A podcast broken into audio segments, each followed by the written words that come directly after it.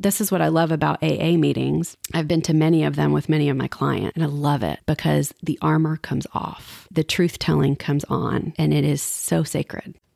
Well,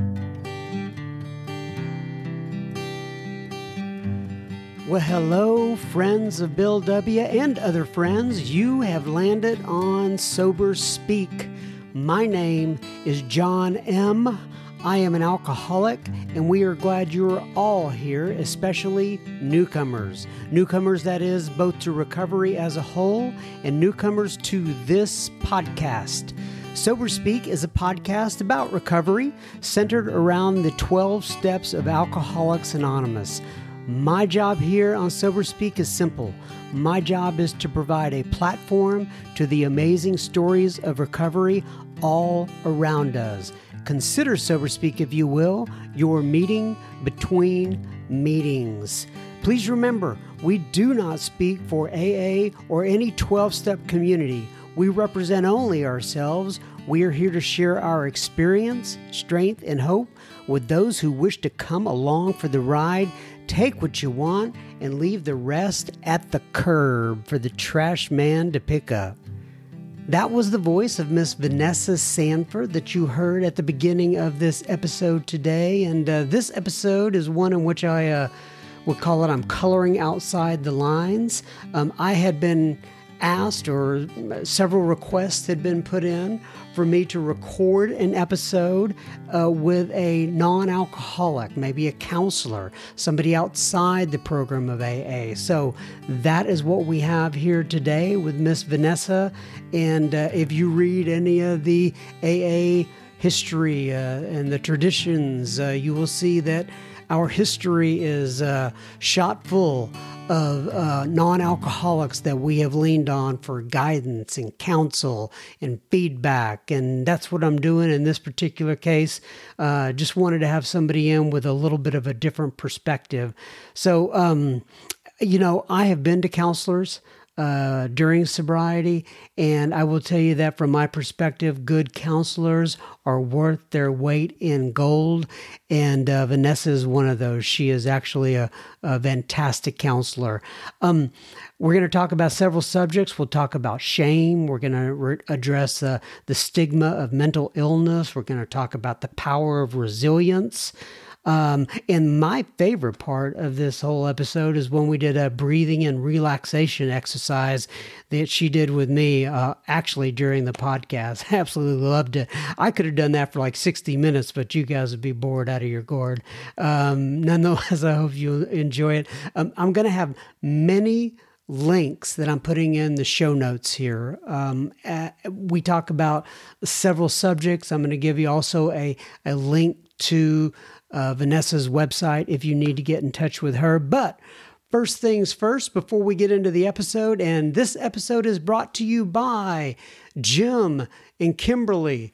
Jim and Kimberly went to our website, soberspeak.com, clicked on the donate tab, and made a contribution. Jim and Kimberly, thank you so, so much for your generous contribution. This episode is for you. We're going to let everybody else listen in, but this episode is for you. Now, just a little bit of listener feedback. Jennifer H. writes in. She said, "Hey, John." Hi, John, actually is what she said, but I don't think you'll really care one way or another. "Hi, John. My name is Jennifer H., and I live in Northern California. I have been sober for 100 days today." Great, Jennifer. That's absolutely fantastic. "I first heard about Sober Speak during your interview on the Bubble Hour. I am a married working mother of three and love to listen to your podcast during the many hours I spend in the car. I am very blessed to have a wonderful home group, but you are truly my, quote, meeting between meetings, unquote. Thank you for all of your work in spreading the message. It has made a tremendous impact on my life and recovery." God bless you, Jennifer H. Thank you so much for writing in. I sure do appreciate it there in Northern California. We're glad to have you listening in. Kim writes in. Kim says, "Good morning, John. !" I am Kim C., an alcoholic and addict from Great Falls, Virginia, and my sobriety date is 11/21/2016. I've been around the room since the 80s and starting with Alateen. I have had long periods of not drinking, but not true sobriety until now. I discovered Sober Speak when the radio in my car stopped working. My car has developed some quirky electrical issues, the radio being one of them. I listen on my commute to and fro work, and I'm getting so much from your meeting between meetings. I always hear things relevant to me and my sobriety, no matter who the speaker is. Your podcast let me be in the, quote, rooms, unquote, whenever I find myself. A quick escape from my extended family not in recovery at Christmas and some headphones gave me a breathe deep, seek peace time. Thank you for the time and effort that you put into carrying the message. Gratefully, Kim C. of Great Falls, Virginia. Well, if you're out there in Great Falls, Virginia, and you run across Kim C., please give her a great big hug for me. To all of you writing in, a big old virtual hug for you. By the way, I would never wish ill will on your electrical work in your car, in your radio. But in this case, I'm actually glad it happened because you found us as Sober Speak. And I'm glad we could provide some needed relief at Christmas from the not in recovery family. That's absolutely fantastic. Okay, so this week we published let me get to this first. Rebecca commented on Instagram. Rebecca wrote in and she said, "John, just started listening to your podcast, randomly found it on Spotify. I'm 88 days sober, working on my first set of steps and go to meetings almost daily. Love the podcast and I am subscribed. You have a new loyal listener!" Rebecca, thanks for listening in. I'm glad you found us randomly on Spotify. Catherine writes in and she wrote this after seeing or after listening to David G's Steps 1, 2, and 3 episode. It's the episode right before this, episode number 60 or 61. But anyway, David G's Steps 1, 2, and 3 is what it's called. And she said, "John, I constantly need the reinforcement of the importance of steps 1, 2, and 3. When life throws me a curveball, I get in touch with my flaws and focus on step 3. With the help of AA tools, podcasts like Sober Speak, and my HP, I am equipped to gain back my sanity. Thank you, John, for all the subjects that you present and discuss. Each one speaks to me in a language that I wouldn't always hear at my home group. Small miracles are revealed in your interviews, and for that I am truly blessed and greatly appreciative. Here's to another informative and insightful year ahead in 2019. Thank you so much, Catherine, for writing in and those wonderful comments. By the way, I did have somebody else ask me last week if I would be willing to not only do steps 1, 2, and 3 with David, but we would be willing to follow up with 4 through 12, and we're going to break those up in some form or fashion. But I've already talked to David about that, and we're going to do basically, I guess, what you would call a step study. Now, we posted, and when I say we, I just want to say this. I put out a shout out, 4 or 5 weeks ago to anybody who would be willing to help me with some social media work because, you know, I have a full-time job and I love doing this podcast, but I just don't have the time to do everything that I want to do. And Miss Cassandra wrote in. Miss Cassandra is an Al-Anon. She had been listening to Sober Speak. She wrote in and said that she would be willing to, in her spare time, to help me with some things. And she has gone way, way beyond the call of duty. And most of what you see posted on Instagram now is coming directly from Cassandra, all the graphics, and I just can't thank her enough. It has been absolutely fantastic. And if you're not following me on Instagram right now, go to at Sober Speak, all one word. But Cassandra had heard me say this in one of the previous episodes, and she posted this question. It says, if you could rent out a billboard and advertise something regarding recovery that you wanted people who were struggling to see, what would it say? And I got three responses. And here it is. It says, Katie says, sobriety is like wiping clean a foggy mirror. You can see yourself clearly again. Peace sign and heart. I love it, Katie. It is like wiping away a foggy mirror. Liz wrote in and she said, no matter how good or bad you feel, it will not last forever. And that's true. It won't last forever. And you know, you have a tendency to think, especially when you're in those bad times, that it is going to last forever. But very well put, Liz. And Catherine writes in a very short, succinct, and I love this, old ways will not open new doors. All right. So I think that's enough for now. Thank you, Catherine, for writing that in as well. And if you want to contact me directly via email, at least, you can reach out to me at feedback@soberspeak.com. That comes right to me. You can actually also write to John@soberspeak.com. They go right to the same place. And now we were on to Miss Vanessa Sanford. Enjoy. Okay, everybody. So today we're sitting here with Miss Vanessa Sanford. And I want to say right off the bat, you noticed that I said her last name. And I don't think I've said the last name of anybody appearing on this podcast in the past. And that is because it's a little bit different today. And what I mean by different is Vanessa is not one of us, so to speak. She is not an alcoholic. She is a counselor. And I'm going to go through real quickly here how I met her, and then I'm going to let her, and we're going to turn it over to her and let her speak about some subjects dear to her heart. Well, I met Vanessa. Oh, by the way, go ahead and say hello, Vanessa. Hello. I met Vanessa.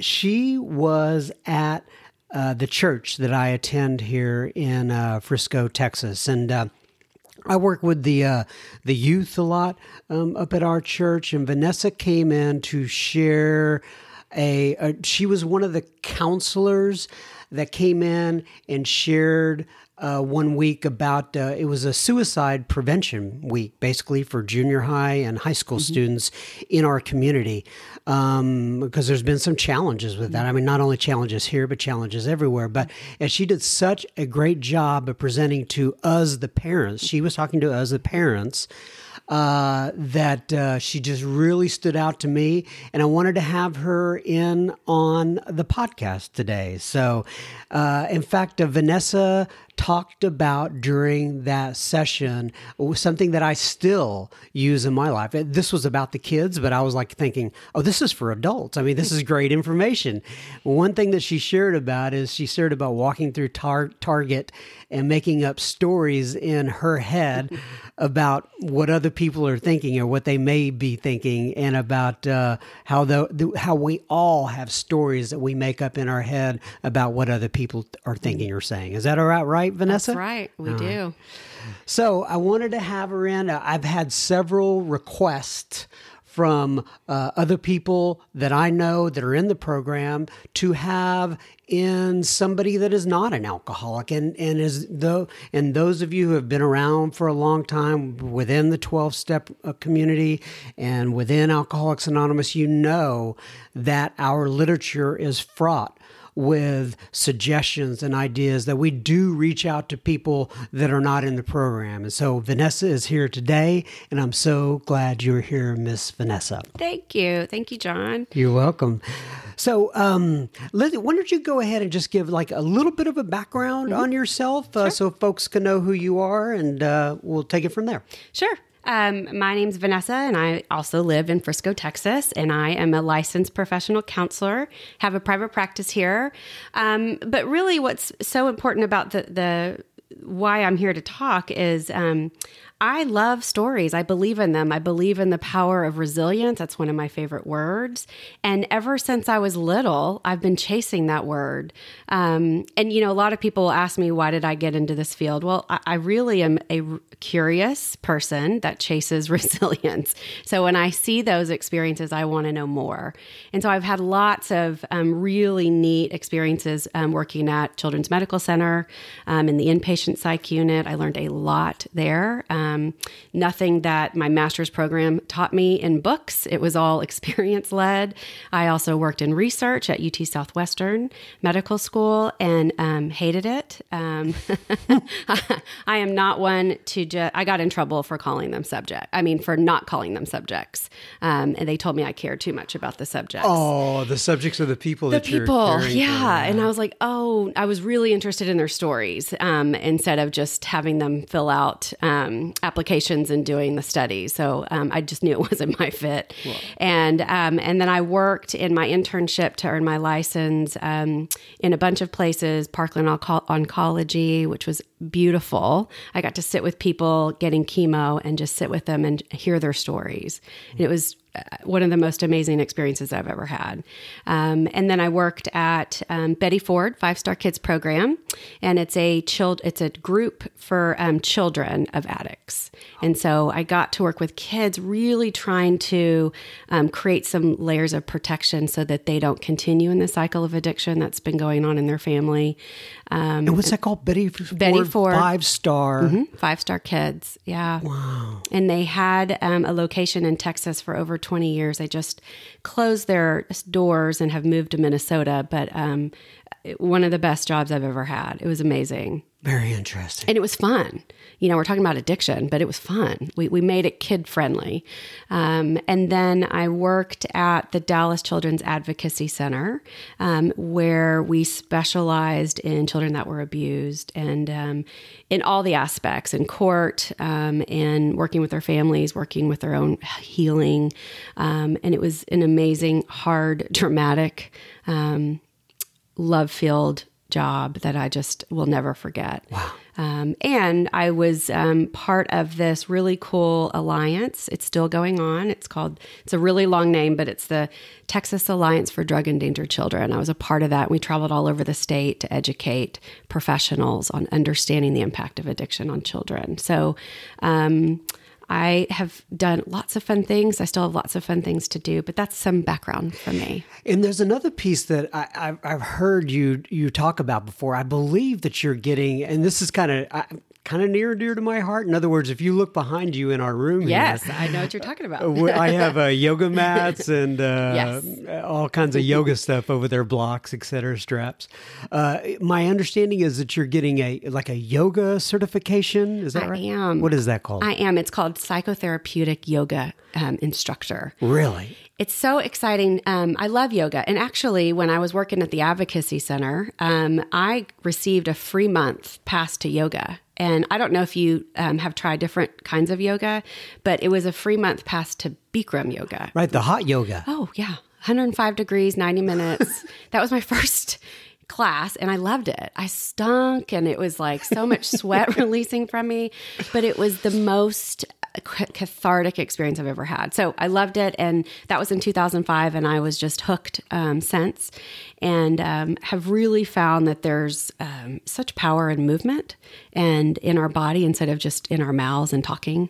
And I've was so interested in finding a training that can offer that. So I'm still learning. I've still got a lot to earn to finish, but so far it has been so much experience. Oh, that's great. Yeah.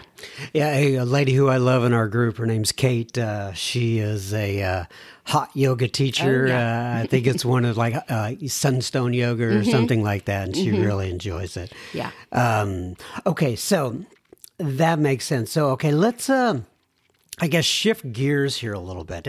As you know, when we've talked about prior to this, you know, the majority of the people listening to this are going to be Alcoholics Anonymous or 12-step members. And so my interest in having you in here is to talk about, I guess, your counseling experience, if you will, and how that relates to alcoholism, addiction, what you see in your practice. We can kind of take it, I guess, subject by subject. I know that one of the things that you are passionate about and very learned on is the subject of shame. So why don't you kind of explain what you see, first of all, define shame, what it is, what it isn't, and then talk about how you see it relating to Alcoholics Anonymous, how you see it relating to addiction. Yeah. Easy question, John. So one of the things that I did back in 2013 is I got certified in Brené Brown's work. And I'm not sure if you're familiar, John, with her, but she is a force, and she has done so much research on shame and shame resilience. So the things I'm going to talk about is from her and her research and my time training with her and her group. And so what I've learned from her about shame, it's human emotion. Everybody experiences it. And she'll say the only ones that don't experience shame are the ones that are maybe psychopaths and have no ability to care for others. So if you have hurt feelings, if you feel some level of struggle or worthiness, then you probably have experienced shame. And what she talks about, and this is something near and dear to me, is because it's a human emotion, it's so uncomfortable to feel. And what she says is shame is a full contact emotion. So you viscerally feel it. It can knock you down. And what the definition that she describes is it is a place where you feel unworthy, unloved, not good enough. And I think that's a human thing. I think we all have moments of that.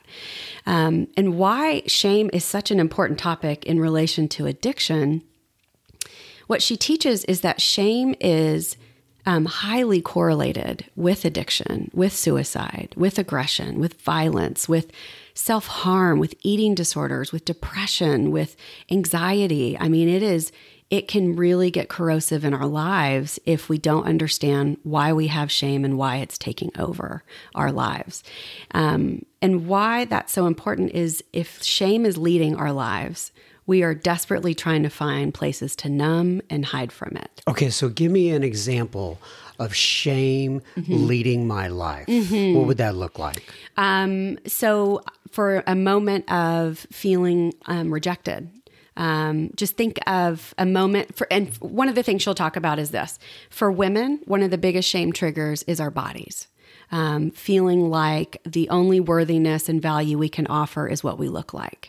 And that can be such a shame trigger if our bodies aren't like what they're supposed to look like on magazines. And for guys, I would imagine it would be something like what kind of providers we may be.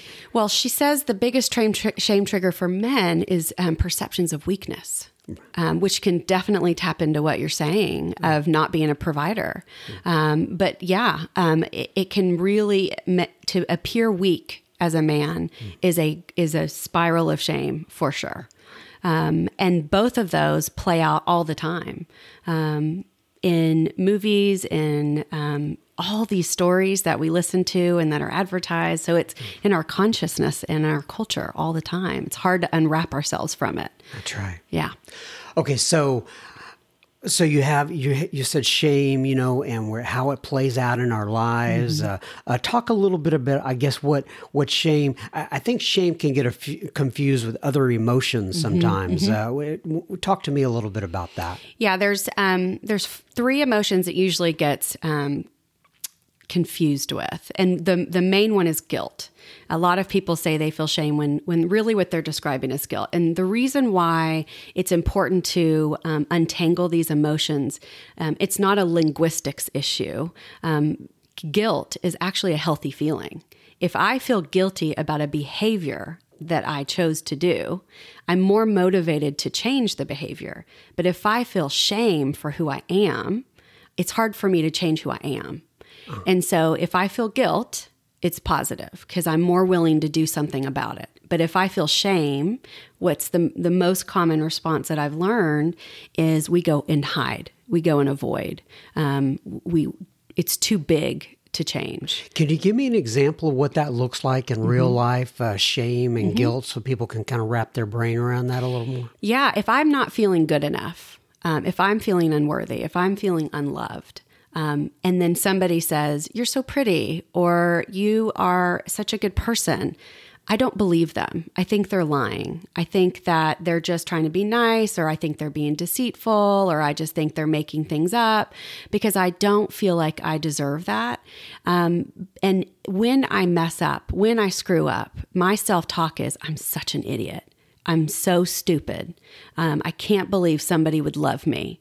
And then I'm more willing to make choices that align with that view of myself. Okay, so that's shame, right? That's shame. Okay, I may be getting ahead of you here, but where does that come from? Why do we, I mean, and I don't know if you know the answer to this, but where does that come from? And then how do we get past that, if you will?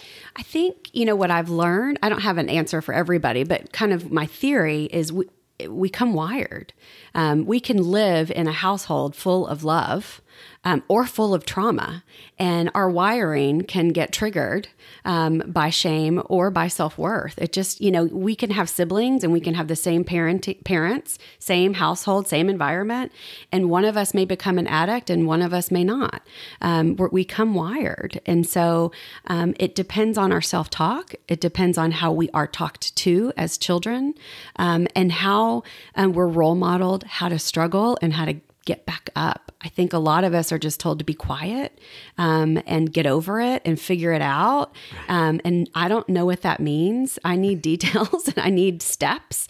And when I'm told to go to my room or I'm a big problem, then I may believe that I'm a big problem. And I'll look for ways to align with that I'm a big problem. And that's shame. Right. Yeah. Okay. So that's what shame looked like. And you were talking about shame and kind of giving an example of that. What would be more like guilt? Because guilt is more of an appropriate kind of emotion. Am I right? Yes. Okay. I mean, that's our hope. And when I work with families, when I work with kids and teenagers, my hope is that if they have shame talk, that we will progress to guilt talk. Meaning if they did something, instead of saying, "I'm so stupid," they can say, "I made a stupid choice."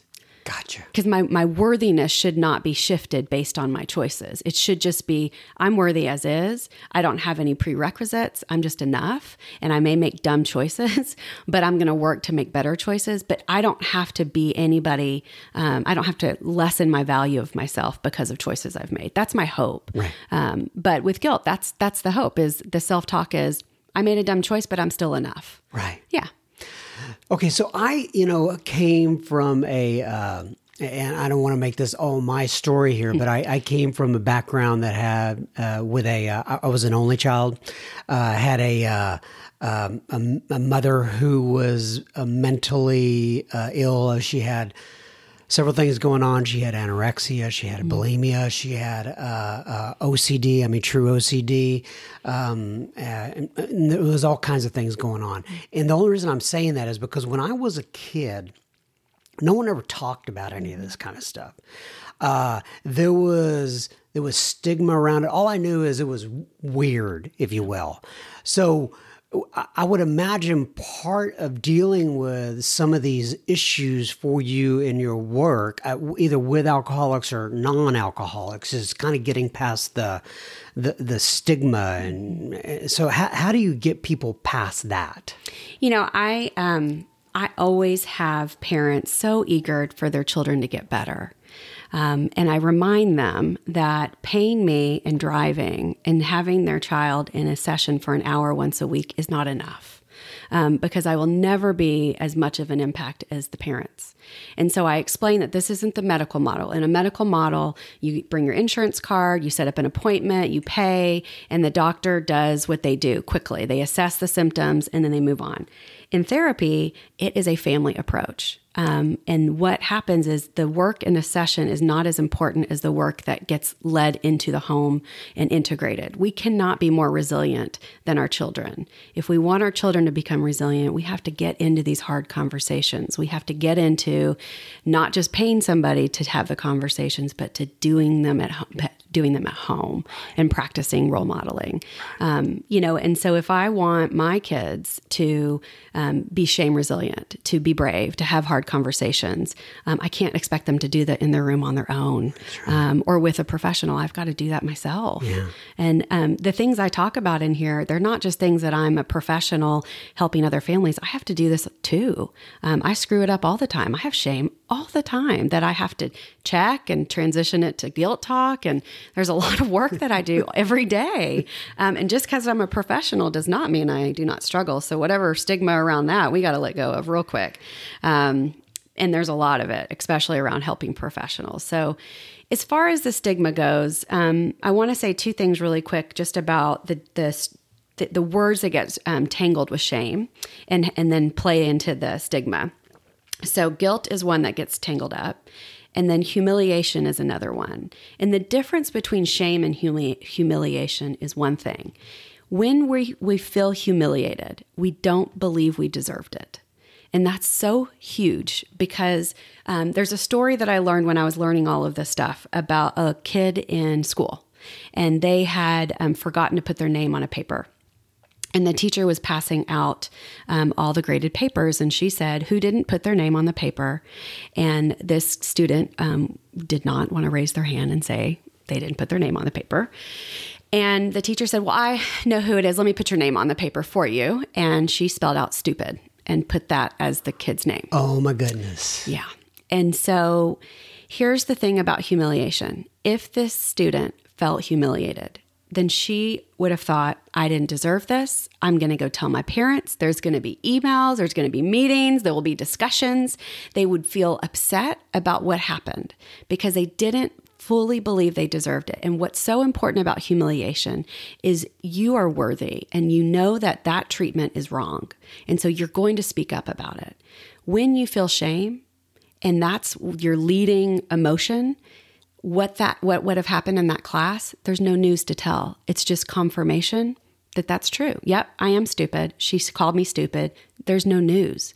And so when parents say, why didn't you say anything, right? If they're already feeling shame and something happens that they feel more shame in, what's there to say? Right. And so humiliation is important. Because we want people, when they mistreat us, we want to understand it's not okay. And not just it's not okay, but we need to speak up about it. Mm. And shame will stop that from happening. We will just say it's another story to confirm we're not enough, which is why shame can be really corrosive in our lives. And then we want to find hiding places like addiction to numb. And then the last one that we get tangled up is embarrassment. And embarrassment is the lighter of all of these emotions. It's fleeting. It's like a booger, or you got toilet paper hanging off your shoe, or you forget to zip your pants up, or you got things in your food in your teeth. And what's interesting about embarrassment is after a while, it's funny. And the other part about embarrassment is, other people have experienced it. So, you're not alone. So it's like, man, remember when I had that booger? It was so embarrassing, but now it's funny. But shame will never be funny. Right? And so, this is why it's so important to separate these. And what's interesting, John, is you and I may have the same experience, and you may walk away feeling embarrassed, and I may walk away feeling shame. Depending on our wiring, our belief systems, our experiences before that specific one will kind of conform us in how we take that story. So tell me about the psyche. Okay, well, first of all, let me do a little intro announcement here, then we'll continue on. Okay, so we'll be continuing our conversation with Vanessa Sanford in just a moment. Just a reminder, you're listening to Sober Speak. You can find us on the web at So www.soberspeak.com. There you will find all of our back episodes. At this point, there's over 50, somewhere between 50 and 60. You can also find the donate button on our website. Only if the Spirit moves you to do such, you can use it. Please keep in mind, this podcast is funded by you, the listener. Sober Speak is a self-supporting organization through our own contributions. We are not allied with any sect, denomination, politics, organization, or institution. We do not wish to engage in any controversy, neither endorse nor oppose any causes. Okay, now back to Miss Vanessa. So what I'm thinking about it is when you're talking is I'm looking at and thinking about somebody who was in their youth who went through some sort of abusive sort of situation. And it's happening more and more, as you know now, or you know, there's just a large segment of the population that has occurred to, and then they get to be an adult, and something happens, and I can't quite put words to this. I'm hoping you can help me out, but they, for what they went through, somehow, and it doesn't make sense logically, but it makes sense emotionally and spiritually, I guess. They start to develop shame over that incident that took place with them when they were a kid. So can you take me through that process and why people experience that? Well, you know, I don't know for everybody, but kind of what my experience has been just in my own life, and then even with, you know, the people that I serve, what I learn is shame is part of the language at home. It's not spoken, it's silent. And here's what shame needs to thrive. It needs silence, it needs secrets, and it needs judgment. So I'll say that again. What shame needs to thrive is silence, secrets, and judgment. And if those are part of your family language, it's gonna be strong, it's gonna be powerful, and whether we're kids, whether we're adults, shame is very effective. And you just struck a chord with me, because when I was a kid, I never talked about what was going on with my mom. Of course not. Yeah. You know, never. Right. And it came out sideways as I went into my, you know, late teens and 20s especially. Yeah. And I can tell you that we try with our kids. I'm sure we're not perfect, right? We're not perfect parents. We don't have perfect kids. But we try to instill in them that we're not keeping the secret, right? Let's talk about, I mean, there's appropriate people to talk to it about, you know, you don't want to, you know, people know about fist steps in the program. I don't go to a meeting and do a fist step at every meeting, you know, but I can tell you for sure that if God were to punch my clock tomorrow, I don't have any secrets, and, you know, I've gotten it out there in some form or fashion. But anyway, silence and secrets and judgment. So what do those look like to you, the silence, secrets, and judgment? Well, I mean, secrets make us sick, for sure. And that's one of the rules in addiction, is keeping things a secret. And think about it, right? In our culture, when somebody's in pain, we all suck at handling other people's pain. Right. We say really silly things to them that mean nothing to them, but we think they're helpful. Things like, it'll get better, or it's going to be okay, or, you know, God has a plan for everything, or at least they're not suffering anymore, or, but you were a kid and now you're an adult, so you should be over it by now, or I know they died last year, but, you know, it's been a year, so can you wrap this up, or you're still bothered by that, or, oh, you're bothered by that? Well, you should hear my story. That's more painful than your story. I mean, we as adults really need more social skills in how to handle pain. And so when we think about that, that's judgment, right? That silences the other person, and that makes people be secret keeping. Why would I share something with somebody that's vulnerable and painful if I'm told it's not a good enough story to validate somebody's empathy, somebody's care, somebody's time? That's what we're taught all the time. Oh, get over it. Yeah, deal with it. Suck it up. That's right. Yeah, pull yourself up by your own bootstraps. That's right. And so this is what makes shame so powerful. And I think about Gregory Boyle. I don't know if you've ever heard of him before, but he is a priest out in L.A., And he's well known for his service with the LA gangs. He helps them transition out of gangs into jobs and education. And he's a remarkable man. And what he talks about is, you know, people don't join gangs because they're full of hope. And I think about that with addiction. People don't join this club of addiction because they're full of hope. I think, and I may be speaking too generally, but I think a lot of people join addiction slowly, obviously, because they're full of pain. Mm-hmm. And it's a hiding place. Mm-hmm. And for you know, a little bit of time, they don't have to feel the things that hurt them. And it actually works. It's very effective. Right? In the beginning, it works even better. Absolutely. And then eventually the solution doesn't work anymore. Right. And then you're stuck because you're addicted. And yes. And you know, one of the things Brené talks about is we are the most in debt, overweight, medicated, addicted U.S. adult cohort in history. We numb. All of us numb. Not all of us are addicts, but every human numbs. And so I never want to just think of this as siloed or fragmented for addicts. We all numb. We all don't like feeling pain, and we all try to find hiding places from it. With food, with sex, with drugs, with alcohol, with social media, with gossip, with constant change. I mean, whatever we do, we can find a way to chronically use it. Right. Yeah, yeah. All right, so I want to kind of shift gears here a little bit. As we were coming into the room here and we were having our talk, you were mentioning that you had listened to Megan on the previous episode. Yes.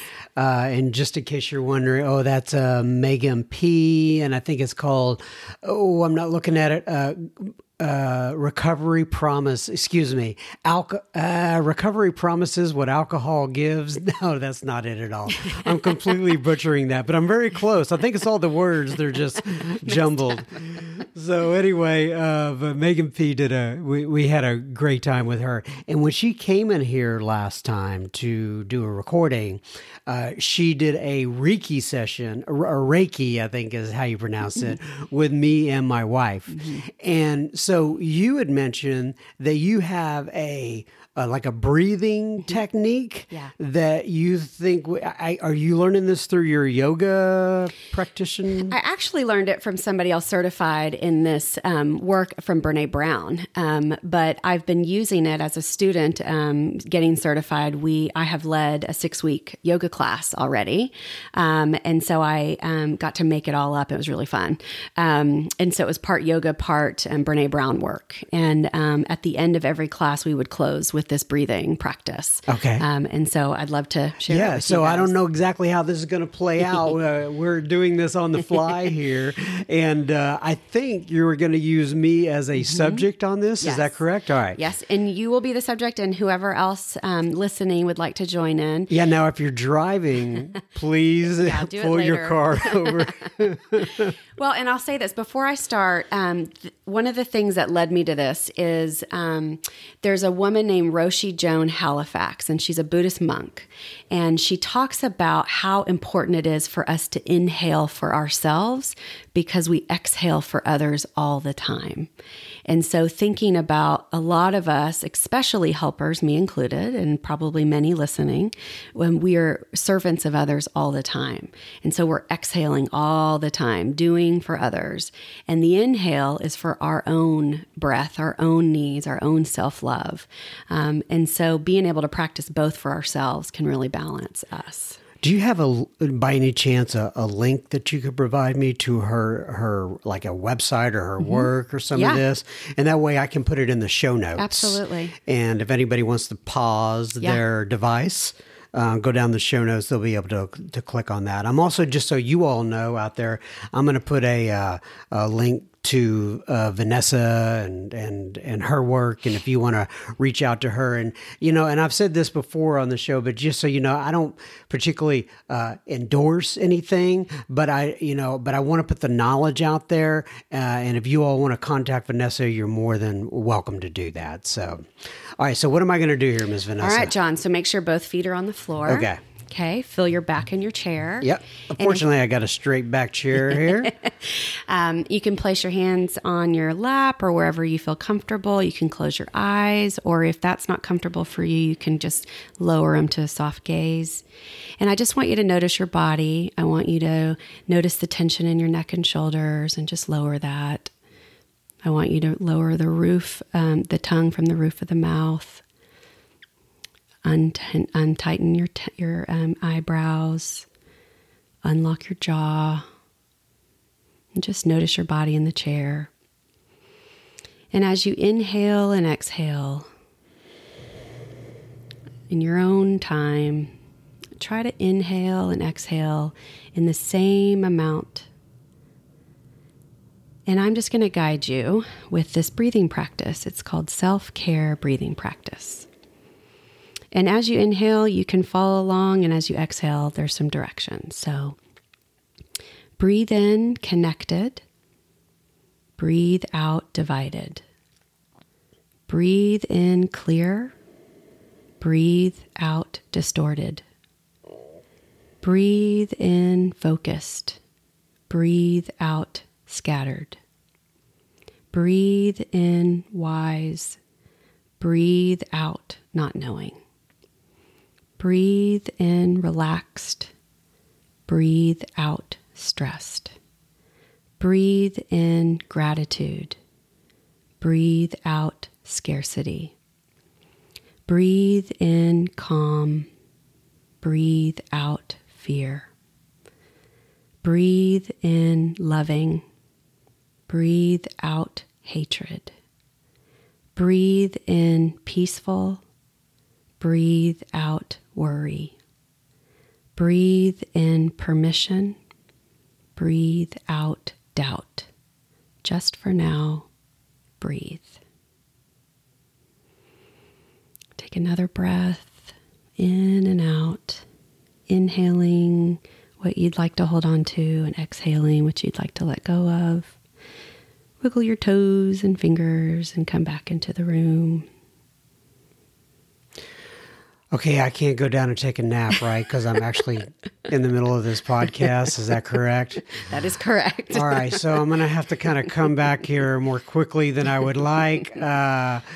And I still have my eyes closed because I'm trying to hold on to every ounce of this that I can. So your voice and the words together combined and the tone of your voice is a very good combination for this kind of work. And, you know, as you were going through all those breathe in and breathe out the various adjectives, and I was thinking about we have something in our literature called the St. Francis Prayer. It was created by St. Francis, right, but it's in the 11th step and the 12 and 12 and it always has, you know, like the opposites, mm-hmm, just like you did. And I was thinking that somebody could take that same prayer, or same meditation, but it is like a prayer to me. It's like both.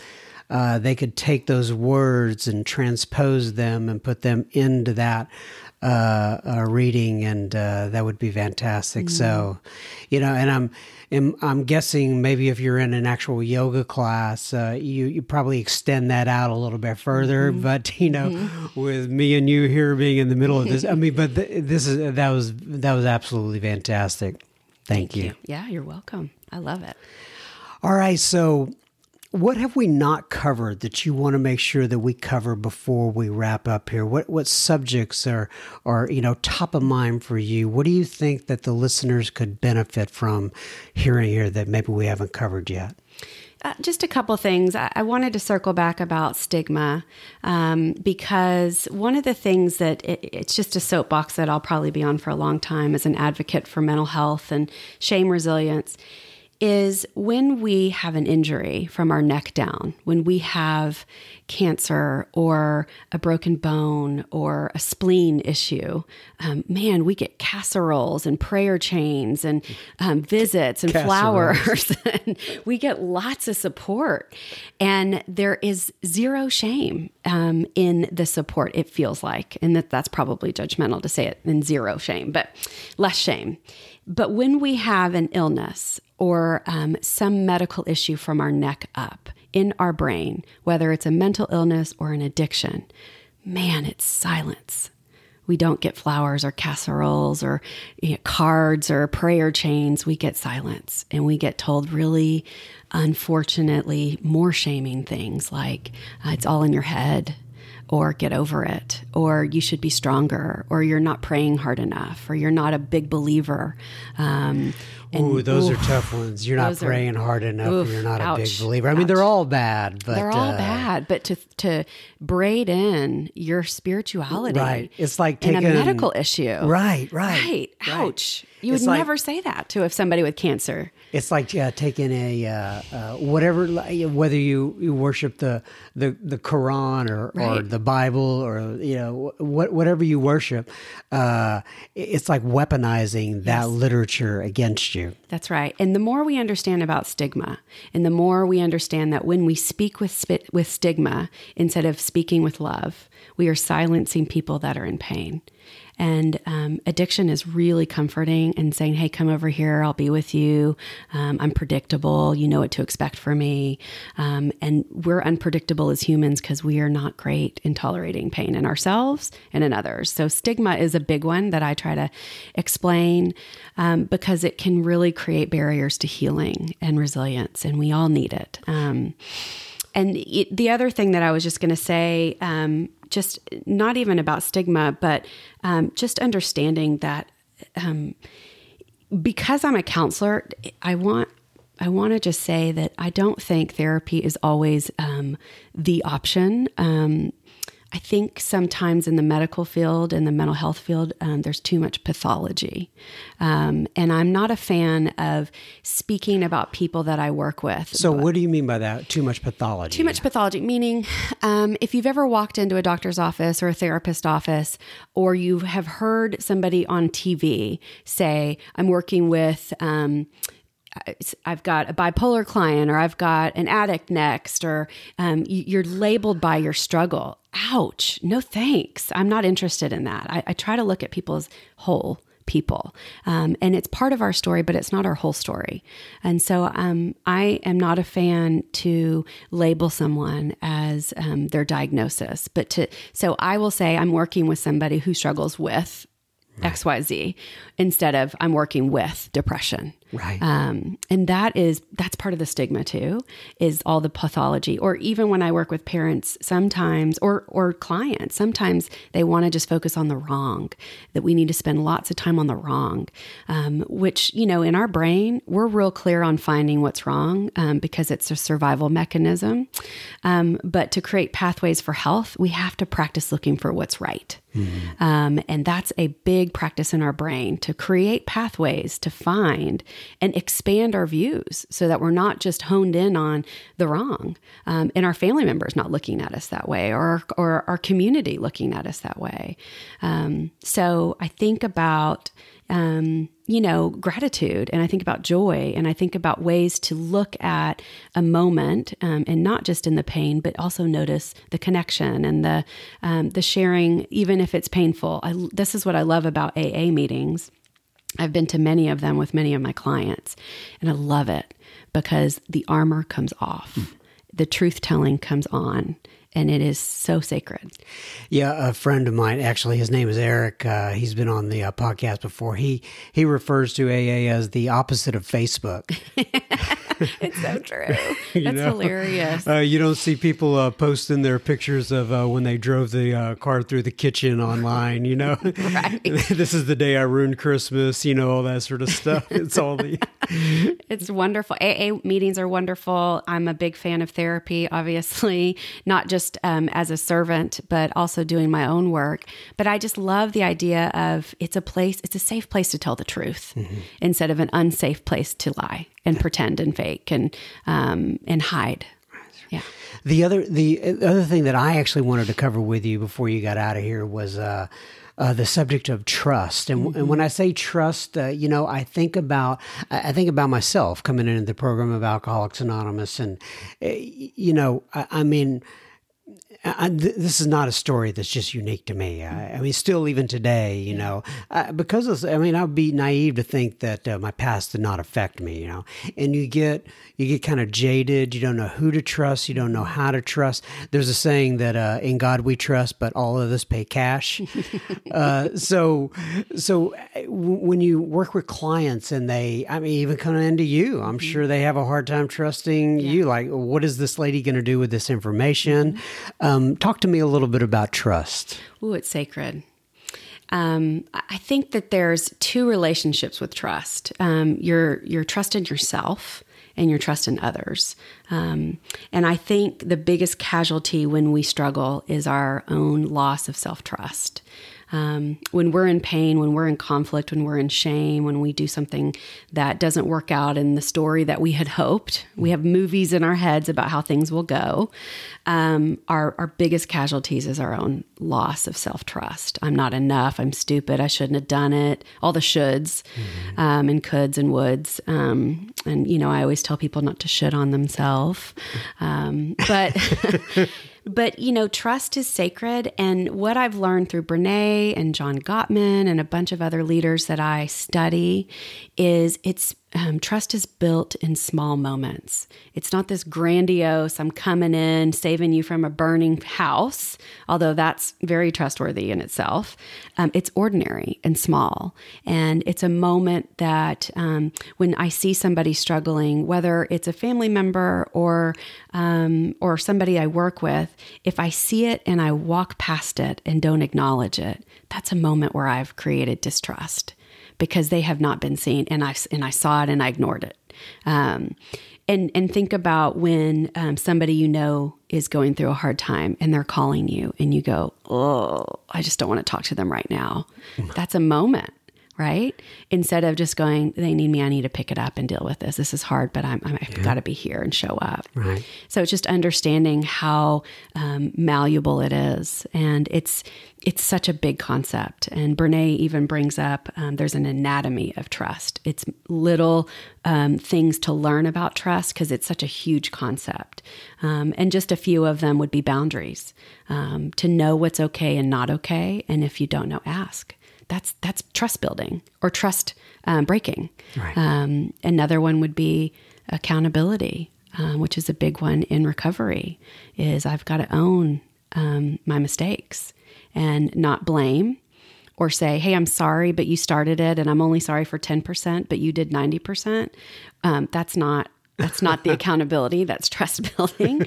So just thinking about things like that. But trust is big, and I've got to earn it with everybody that I work with. I don't ever expect it. And I'm not here as I know what to do, follow my lead. I'm just here holding space. A lot of times if I just get out of their way and I just listen with love, people start to remember their worthiness in a room that's safe and full of trust and no armor needed. And then they can hear themselves and build their worth back up and walk away feeling like, oh yeah, I am okay. I am going to be resilient. I am going to choose a life that is more full of love and trust. Yeah, it's beautiful. I love it. So, Vanessa has been very cooperative through this recording, because what you don't know going on all around is Vanessa came over, and then our guy who gets squirrels out of the attic came over at the same time. And he's been making, you can't hear it. I don't think you could hear it on the podcast, but he's been crawling up in our attic, and Vanessa has stayed very focused, and I really appreciate that. I started to say, which is very interesting, and I kind of caught myself. I started to say, well, you know, when that truck of his pulls up outside and it says something like, you know, dead animal remover or something like that, I'm always thinking, what are the neighbors going to think, right? Mm-hmm. Now that is some sort of form of shame that I should not have, you know, it's not about me, right? It's just one of these things that has to happen. So I really have appreciated your time here today, Miss Vanessa. This has been absolutely fantastic. I'm going to have Vanessa provide to me any links that she wants to provide me. And once again, I will put them in the show notes here for this particular episode. Some of them will be how to contact her. Some of them will be some of these other people that she mentioned actually during the recording of this. But I'm going to go ahead and close it out as I always do with page 164 of the Big Book. It says, abandon yourself to God as you understand God. Admit your faults to Him and to your fellows, which is interesting. That's what we were just talking about here today. Clear away the wreckage of your past, which is interesting. That's exactly what we were talking about here today. Give freely of what you find and join us. We shall be with you in the fellowship of the Spirit, and you will surely meet some of us as you trudge the road of happy destiny. May God bless you and keep you until then. Once again, thank you, Ms. Vanessa, for being here. Bye-bye.